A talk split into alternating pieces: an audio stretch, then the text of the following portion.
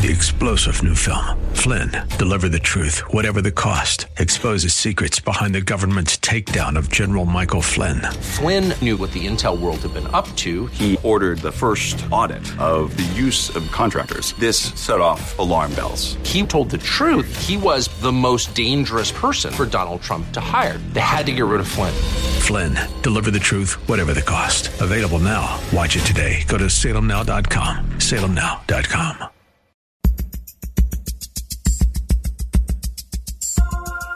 It's Lifeline with Craig Roberts. He's the host of Northern California's longest running conservative talk show. He's a man with a message, a conservative with compassion. He's Lifeline's own Craig Roberts. Good afternoon, Northern California. Welcome.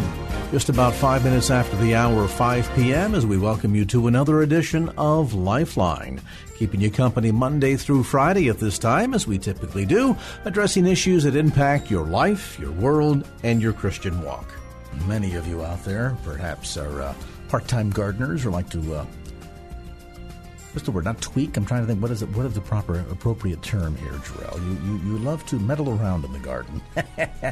uh, your spouse might say occasionally killing plants. Uh, certainly, that's uh, that's one of my uh, badges that I wear, none too proudly. But uh, you know, then again, you might have some luck and, and success once in a while. You certainly know that there are times and seasons when older plants, more mature plants begin facing some growth challenges. Uh, seemingly, no matter how much water you feed them or how oftentimes you uh, turn them to make sure they're facing the light, uh, their leaves begin to get yellowed. Uh, the edges perhaps begin to, to grow brown. There is a lot less new growth, and the older growth, quite frankly, is looking dingy, tired, and worn out. So, what do you do? Is there a way in which you can revitalize and bring new life to that plant and hope that it will um, somehow will carry on further? Well, one of the big methods is plants like that oftentimes become uh, root bound, particularly when they're potted plants. And so it requires going in, uh, removing the potting uh, around them, uh, trimming the root, which sometimes can be a painful process, and then, of course, replanting that plant in new soil, fresh fertilizer, lots of water, lots of sunlight and the vast majority of times, in fact, that replanting process, as time consuming and perhaps painful as it might be in shock to the plant initially so, can be the long term solution to giving that plant a new lease on life. Let's think of that same analogy when it comes to churches and church planting. Does it sound familiar? A congregation that's been around for many, many years, many generations, and at the edges is starting to look sort of drab and dreary and tired. There is no new growth, and so oftentimes the decision comes, gee, is it time to just put that plant out of its, or that church out of its misery, or are there things that we can do to replant? That church. In a similar fashion, the way we do a replanting of a plant, a house plant, to give it a new lease on life? Well, my next guest tonight, I think, would suggest the answer is absolutely so. He is a gardener of sorts, a missionary, uh, author, and um, professor at uh, Beeson Divinity School in Birmingham, Alabama.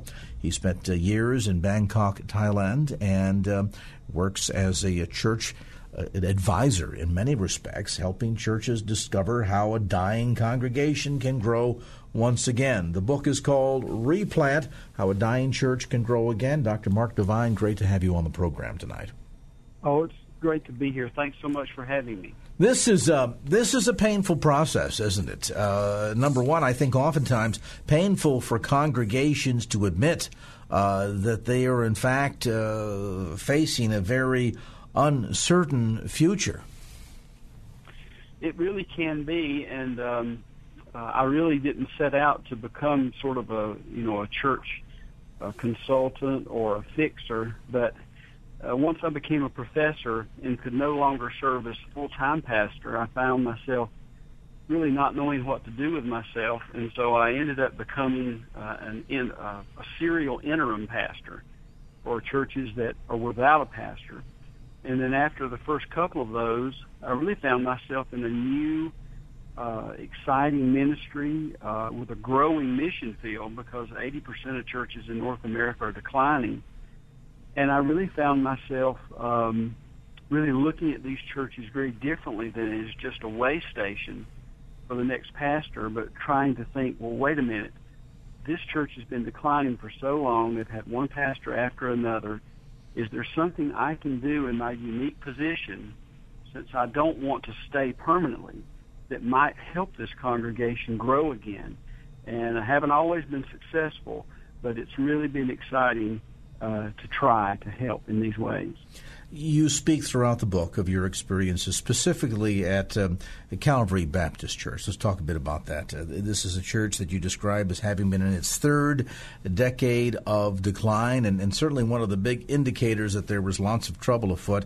It went through the totality of eight pastors, four permanent, four interim, in just 10 years. That that's what like a year and a half or so per pastor. That certainly doesn't bode well in terms of the healthiness of that church or the very least the stick to itiveness uh, of those called to lead. I'm told that the average pastorate now, tenure of a, of a pastor in churches today in North America hovers around two years. That's hard to believe, but um, it really is an indication of sort of the the, the, the pathology, the lack of vision, uh, and the difficulties. And what happens oftentimes in these churches is that after the first two or three pastors uh, stay a very short time and leave, um, the the congregation itself lapses into a pattern of behavior that prevents it from being led. Inevitably, uh, highly motivated laypersons, often very well-meaning, begin to occupy leadership turf that really belongs to a pastor. And these congregations become, without even realizing it, virtually unleadable. And so for all the good intention, intentions that many might have and the pockets of ministry that often exist in these churches, they're really, they've rendered themselves uh, resistant to any real visionary, uh, strong pastoral leadership. And usually until that uh, is changed. and It usually isn't. Most of these churches never come back. Well, in, in all fairness, uh, Dr. DeVine, you, you speak in the book of, of the fact that there had been individuals that were in these positions, and I would imagine to the greatest degree, many of them um, out of necessity. When we look at that high degree of turnover, I mean, suddenly from transitioning from one pastor to another, there are areas of need and care within uh, the greater life and body of the church and pastoral ministry that need time and need attention. And so uh, it would seem like a lot of these folks might have stepped into those positions, uh, probably of, of good heart and will. But then, uh, what are you suggesting? Something happens along the way where they they kind of uh, dig their heels in, and suddenly it, it moves from here's uh, a deacon so and so or sister such and such. So God bless her is willing to step in while we're in the middle of a, a crisis here. Pastor's left. We've got an intern pastor who's trying to get the lay of the land, and so they're willing to come in and help out. And then what? It turns into uh, suddenly from um, good-hearted ministry to taking advantage of personal perks and privileges a lot of the decisions that a pastor might make or lead the congregation to make end up being made by powerful lay people. And they get used to doing that and they like to do it. And once a congregation sees pastors come and go quickly a few times, they they are slow to treat the next pastor as though he will be around for for very long. And therefore his ability to gain their trust and lead is uh, is greatly diminished. And then if a pastor comes in who's bound and determined to leave, then he faces resistance with entrenched sort of turf uh, uh, turf battles where various people have staked out some turf that uh, they see as theirs and they're protective of it. But as long as the pastor can't lead, uh, you know, if he if he can't have influence on that turf, then he really can't lead the congregation, and these pastors eventually give up and, and they go. If you've just joined the conversation, we're, we're, talking about a lot of the principles that gardeners use in bringing new life to a dying plant by replanting it. We're all familiar with the concept of church planting. What about the concept of church replanting? Some lessons on how a dying church can grow again. Dr. Mark DeVine with us tonight. Maybe your church is going through some of this.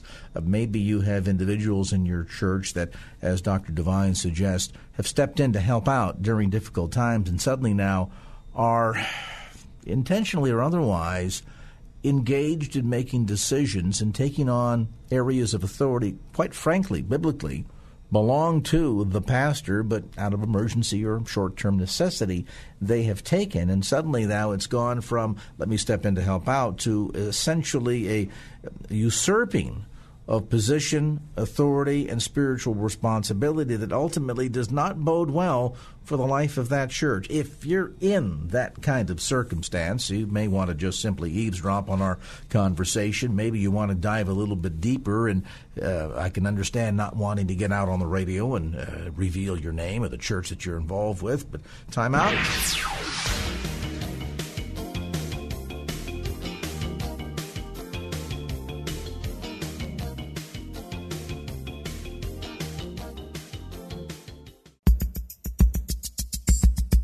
And now back to Lifeline with Craig Roberts.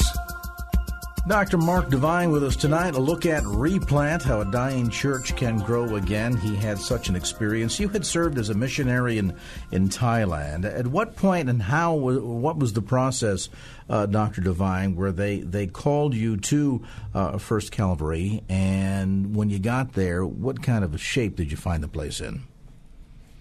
Well, I was just available uh, to serve as a supply preacher for churches that did not have a pastor or an interim pastor. And uh, there were people who knew that I had helped a troubling church, and they recommended me to this congregation. And I had a meeting with two of the leading lay uh, leaders there, and they they talked a really strong game of we need leadership. They were they were down to around oh 150 or so in a sanctuary, beautiful sanctuary that would seat 600. It looked like a little Spurgeon's Tabernacle plunked down in Kansas City, Missouri.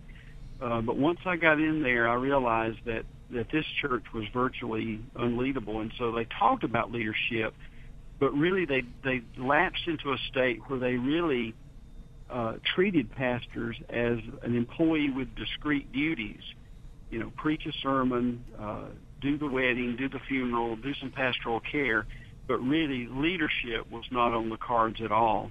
And I began to think about that, pray about that, and dream about was there is there a way that this congregation uh, could reverse its decline and start to reach people for Christ in that neighborhood again. In your book, you refer to them as members of the the lay cartel, which I thought was brilliant. Uh, there is the sense of of really sabotaging pastoral leadership because they've essentially usurped pastoral responsibility and authority. And we hear this every once in a while, particularly seems to be uh, an excuse or pretext by so called megachurches where we wish to have a, uh, there's an administrative pastor, there's a pastoral pastor, there's the preaching pastor, uh, and, and, we've divided the duties up so much so that it doesn't, at the end of the day, seem to be one individual that is accountable to God or, or responsible for anything, and then all this little laity running around as if they're controlling a, a, a small corporation or miniature fiefdom. One of the, the developments that you see in many of these uh, these historic churches that are in decline is that um, they will uh, resist on the basis, the stated basis, that they are protecting a great tradition. And that was one of the means by which they thwarted attempts to lead at First Calvary. But one of the most paradoxical and surprising things that happened uh, in Kansas City at this church is that I began to study the history of the church. I found that they had taken radical decisions many times that were risky, that, that required a lot of faith, that had res- that were made in order to make the changes needed to advance the gospel. And so when I came to them with the you know the notion that we might consider joining with another congregation that had demonstrated uh, leadership and effectiveness in a cultural context just like ours, and they would provide the leadership, uh, I was able to take their history and say, if we face this opportunity according to our tradition, we will be open to significant change. And it kind of turned the tables on the you know the self-appointed protectors of the tradition at that church. You know, I don't wish to. I want to get in trouble here with listeners and, and seem to come off as if I, I have utter disregard for tradition or uh, a sense of uh, spiritual legacy or history. But at the end of the day, as we, as we measure it purely by the yardstick of Scripture, I mean, uh, am I wrong in saying that when we kind of distill it all down, it comes to a, a couple of basic uh, principles here? Um, certainly, the Great Commission, the Great Commandment, discipleship, evangelism. I mean that that's kind of the uh, the primary role of the church, and all of that seems to be very forward looking. I I I know that the Lord certainly is appreciative if a church has had a history of uh, you know having great men preaching in pulpits, and many have been run won to Christ down through the decades or the centuries. But uh, why do I have a lingering sense of sort of a um, okay? And so what have you done for me lately? As part of of the way the Lord Himself might uh, might judge a church like that. Well, the irony here was that I led the church to look forward by looking back just like you did. You reached backward to the Bible to to talk about what churches should do now. And that's what I did with this congregation. They had had a tradition of doing some really risky uh, but but doctrinally sound, faith infused things in their past. And so the people who were who were touting themselves as the protectors of the tradition really weren't protecting the tradition. They were protecting recent uh, turf that they had occupied and the way decisions had been made over the last 20 years. But when you looked at what had been happening over the last century, then that was a different kind of tradition. And you could find there many times in the church's history where they had made discipleship and evangelism and care for those who are hurting front and center. And so it wasn't a matter of don't look back, just look forward. There's like one passage in the Bible that says that, and people uh, gloss over the hundreds of passages where God says, remember, don't forget, remember, don't forget. And so the problem was not that they were looking back and remembering, but they weren't looking back far enough, deep enough, they weren't remembering the right things, and then facing the present and the future on the basis of the best of their past. There's a pastor right now in Chicago who's helping restart churches the way I did, and one of the things he says that I love is that when we restart churches, we don't erase their history. We have a shared history. But if that history is rooted in gospel advance, then they will not dig in and become a dysfunctional church that resists leadership. Well, and again, I, I have no objection to, to history. In fact, I'm a, a tremendous fan of it, and I believe standing on a, a, a tradition and a, sense of uh, uh, connectedness, if you will uh, down through the generations. I think that's wonderful and to be applauded and and to be stood upon. But you stand on that foundation and that rich history that should then drive you and compel you to move forward, not to become paralyzed in simply saying, "Gee, look how great we used to be." Uh, that that never allows you to then have that forward-looking sense in terms of you know our our, our relationship with Christ is one that continues to grow and expand. Uh, so too ought that process of outreach and evangelism and discipleship, as we mentioned. And so uh, that sitting in the history and allowing ourselves to become paralyzed where we're just stuck in it, isn't that largely what a lot of these churches wind up dying from? That's exactly what they die from. And uh, so that and that is what I talked to them about. But now what I didn't tell them is that they're dying because they care about the tradition. Actually, what I did was expand their view of tradition which then shamed them when they uh, didn't put the advance of the gospel first. And so I kind of uh, claim the tradition ground rather than ceding it to those who were who had a selective view of it. And to the newer congregations, even if they're growing, let's say a new uh, church, uh, new leadership comes in, and the church starts to grow. If they treat the past with uh, a que sera sera or just something that's you know good for historical you know trivial pursuit, then they end up with a with a maybe a, a temporary you know temporary life and and growth, but it ends up being very very shallow because they don't they don't they don't really grasp what they've been bequeathed uh, uh, fr- from the past. And so I think there's a message about the past that both sides tend to be getting wrong. Mm. Uh, and uh, and the, the, the biggest light that shines on that is that some of those who want to be sort of fiercely forward looking, they keep turning back to uh, the reformers, turning back to the to the Bible, and I want to say, okay, now you're now you're talking my language. So we have to be cautious in finding that balance because some are oftentimes um, uh, too reticent to, to move or look forward and they wish to just singularly cling to the past, and others are too rapid or in a rush to, to dispense with the past in the process of moving forward. And there's something to be said about the mixture of the two. Let's take a time out on that point. Dr. Mark DeVine is with us. We are talking about church replanting, what that means, what that looks like, what that might mean to you and your congregation. Stay with us. We'll time out, update on traffic, then back to more of the conversation as Lifeline continues.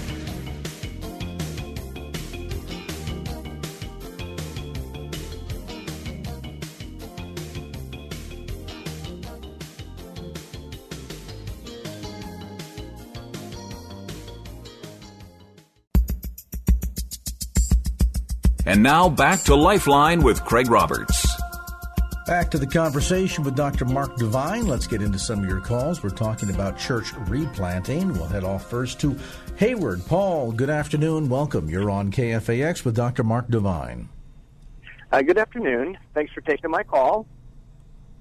I've been um, checking out a lot of churches. I grew up in the Bay Area, grew up in a real large church, and have been looking around uh, and visiting churches for the last 10 years or so. And I'm seeing one thing that's common in because they are declining.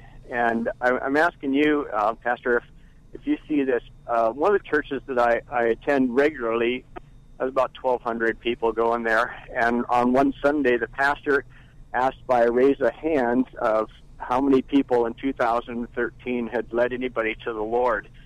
Less than 12 hands went up out of over 400 people. So what I'm starting to understand with this is that uh, people are going to uh, ch- church as if they are, you know, out of duty. They're getting jobs. They're they're they're uh, uh, sacred cow ministries that they occupy for 25 years and won't let anybody in, and and they're not learning to evangelize. And so, this church that I've been attending now for nearly three years, uh, I've I haven't been invited to one person's house yet uh, or out to lunch. Um, they had the glad handing thing and, and the you know shaking the hands, get up and shake your neighbor's hands, all that stuff. But but they're not teaching what Paul said about um, um, the gift of hospitality. Hmm. And the gift of hospitality, I think, is what's missing in the churches because if a pastor does leave a church all of a sudden, you know, for whatever reason, he dies, you know, whatever reason, the church should be able to maintain itself because the people have already learned how to really be the, a family as well as be a family to their, their neighbors and their coworkers. In most cases, most neighbors don't even know a Christian lives next door. They've not, they've not, they're not being taught hospitality. So, what, what do you see? Do you see that as being something? Wow, some really good observations. What about that, Doctor DeVine? I want to tout a, a church in Columbus, Ohio, uh, related to this issue. It's called Xenos, and my uh, uh, youngest son is a is a he's a student in in Columbus, and he's a member of that church. And they, for many years, have made discipleship uh, the heart and center of what they want to be about. They don't want anything to distract them from it, and it's a remarkable thing. And so they're they're most strong in the ways that that this church that you've spoken of uh, is weak. And I will say this, the trend is that nominal Christianity is going to weaken. And the, and the church is, is losing market share, but the churches that survive uh, and thrive in this new environment are going to be stronger uh, because people are not going to use their time to be involved in, in, in churches uh, that are not really meaningful and relevant to them. And I, but I certainly believe that one of the great weaknesses is just what you've spoken about, and that is can can disciples make other disciples? Well, therein goes a real important key because whether you talk about a church learning what hospitality is or or the keys to evangelism, I mean, doesn't this really come down to the matter of of a lack of real proper discipleship? I mean, how many people show up to church every Sunday and they're kind of there out of out of duty or out of habit or a sense of obligation, and yet they they don't know a lot about the Savior that they allege to serve and have never had the experience of ever sharing their faith with anyone. Absolutely, but I do think that kind of thing is peaking because fewer and fewer people are willing to do that anymore. And so uh, people who are in that state, they they are dropping out of church uh, in, in droves. I'm finding some really exciting things happening with pastors who are in their 40s uh, that I, you know, were my students uh, 20 years ago, and uh, they're they're planting and building churches that are really a great co- contrast in these in these areas. And I'm so I'm really quite hopeful uh, that we're going to see uh, we're, we're going to see stronger churches uh, in these areas in the future. You are you getting a sense that the emphasis on and I'm going to meddle here for a moment. Uh, one of the things that I'm pretty good at.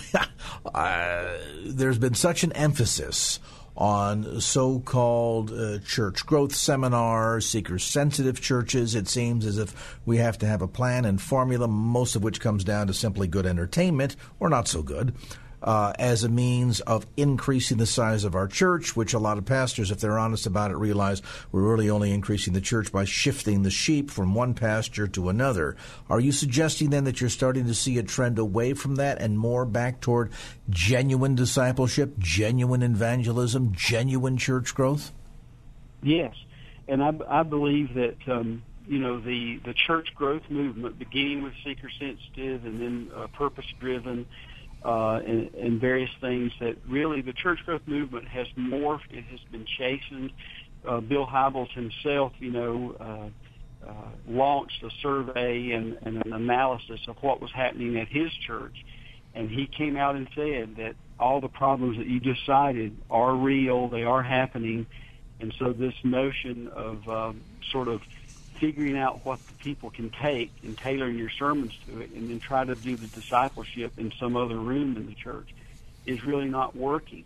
And so nowadays, I think that you really, knowing the size of a church doesn't tell you that much about it.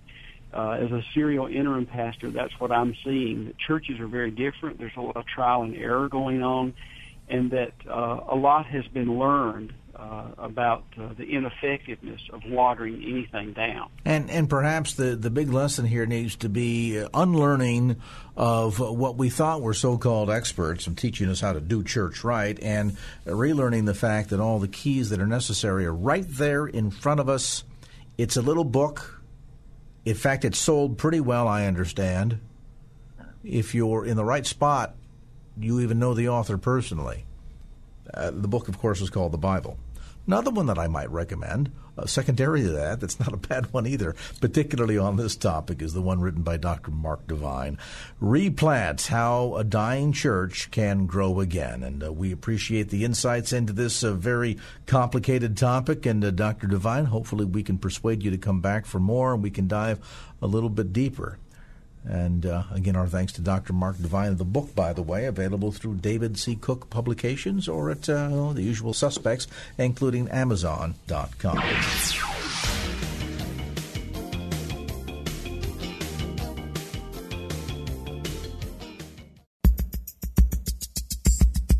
And now back to Lifeline with Craig Roberts. All right, welcome back to the program. Class is now in session. Long time listeners to this radio program know that I am not necessarily a major fan of government education. Oh, I think the concept of public education is, is a great one, and I think providing uh, quality, free education to uh, those in our nation is something that is very important to do for our children. And I wish that we could do more even for higher education, as many countries are able to provide higher education at little or no cost to their students. That said, government education, as it is today, is something that is quite troublesome. Now, I won't waste your time reading from one of my favorite documents that. Um, we got from an insider of the California Teachers Association the uh, guidelines for academic freedom in public schools, which came out several years ago, that uh, identifies a number of enemies of um, public education, including, um, let's see here,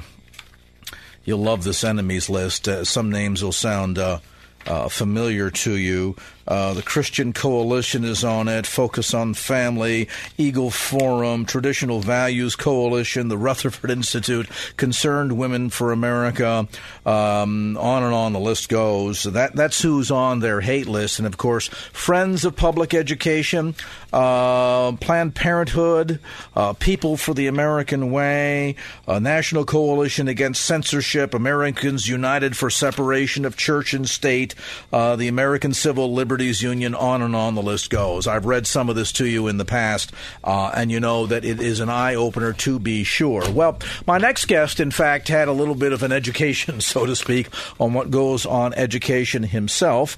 Uh, he's the founder of the Education Action Group, regular contributor to townhall.com, owned by this fine radio station's parent company, Salem Communications. Uh, his new book is called Indoctrination How Useful Idiots, I love the subtitle, How Useful idiots are using our schools to subvert American exceptionalism. And Kyle Olson, great to have you on the program tonight. Thank you very much. There seems to be certainly a significant shift that has taken place in public education in the last uh, 30 or 40 years. I remember uh, Phyllis Schlafly's best selling book, Child Abuse in the Classroom, that exposed what was going on in the uh, 1970s. And, and even just prior to that, we've made the shift from what traditionally had been teaching our children how to think to now today teaching them what to think. That's right. And, and in fact, what is happening is we have this social justice agenda in American classrooms where instead of kids thinking in uh, in terms of black and right, uh, black and white, uh, right and wrong, uh, good and bad, um, the social justice agenda is to have students develop this nuanced view where um, you know they're they're thinking in shades of gray, and so uh, this this moral relativism that is being pushed now and so, what I try to show parents and taxpayers um, in my book is all of these examples of lesson plans, textbooks, curriculum, videos um, that are in public school classrooms today. Not every single classroom, uh, but many of them around the country. Um, these issues that are being pushed on kids at very young ages. Um, parents need to know about it, uh, and they need to stand up and do something about it. Let's talk about what they need to know about all of this. I mean, to begin with, we certainly have heard the studies. We know of the reports. We've seen the kids come home with the report cards. We know that achievement at certain levels in government education today is so dismal. And ironically, consistently, the unions have been so opposed to any sort of performance standards to the point where you wonder, well, are, are, are, they first and foremost there to educate our kids? Is this about jobs, or is there something other agenda going on here? Well, unfortunately, I think it really does come down to jobs. I mean, that's why, you know, you think back um, during the stimulus and uh, and all the other bailouts that have been proposed over the last couple of years, and none of the none of the spending uh, and proposed new spending coming out of Washington D.C. had anything to do with student achievement, um, raising test scores making sure that every child can read when they graduate, which seems like such a radical concept. Um, but instead, it was about jobs and protecting jobs um, and, and those sorts of things. And, you know, on my most cynical days, I think that public education, public schools, are little more than public works projects for the adults.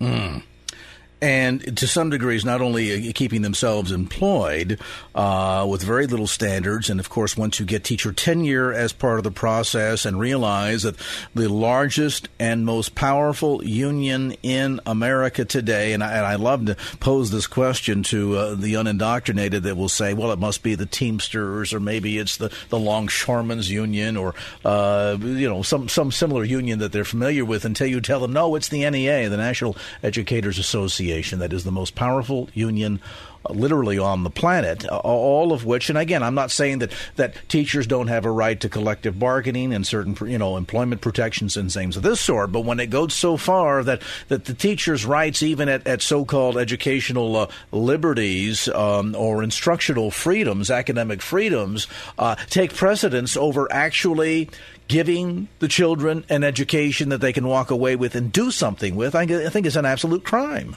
That's right. And, and going back to how you opened the segment, where you mentioned the different organizations, that shows that the NEA, the National Education Association, is more about uh, it, it's a political organization. It is not a professional organization saying, how do we make sure that we have a quality teacher in front of every uh, classroom in America that's not what it's about. It has a political agenda. Unfortunately, it's a hard left political agenda. It's run by um, uh, left wing activists um, that are elected and, and make the decisions on behalf of many of the the, uh, the rank and file dues payers around the country. And so the the question is um, that is that is what we are running into. And so the question is, what can we do about it? And I, there's there's many things. I mean, one teachers, uh, rank and file teachers, uh, who don't like this agenda, who don't like paying the dues to see them go to uh, organizations like NOW and People for the American Way um, and NARAL and all of these other different organizations, Planned Parenthood, they've got to stand up. Teachers have got to stand up and say, I refuse to do this. And it's not easy. I mean, there was a, there was a teacher that contacted our organization a couple days ago um, he tried to get out of the, the Michigan Education Association, which, like California, um, is a closed, essentially a closed shop state. But even though he technically dropped out of the union, he still has to pay $500 a year in dues. And so, if that's to me, that's one of the biggest shams in public education. Um, is that if you want if you want to be a teacher and if you want to try and make a difference in kids' lives, you have to pay this organization whether you want them or not, and it's a huge sham. And of course, beyond that, uh, we get into the the instructional integrity or lack thereof, uh, which is going to be, I think, the eye-opening focus of our conversation this afternoon. And I, I want listeners to really pay close attention. There, there's some things that we're going to share with you this afternoon that's going on, most likely in your child's public school that I think you need to be aware of. And I think you'll think twice about whether or not you can actually afford to privately educate them or even homeschool them as superior options. Now, again, let me put in the disclaimer here before I get hate mail and calls of complaints. We're not suggesting that all teachers uh, have an agenda or that they don't care or that they're all about uh, indoctrinating kids. I know a lot of teachers that are fine, hardworking people that really care about kids, really want to equip kids with the tools and skills necessary to not just uh, think for themselves, but to ultimately succeed at life and excel in their chosen career or profession, uh, but make a difference in the world too. And we applaud all of them. The criticism today is what goes on in the agenda at the higher levels within the union, the union leadership, and quite frankly, those that do promote, uh, what else can we call it, but a political and social activist agenda. Think, well, how widespread is this?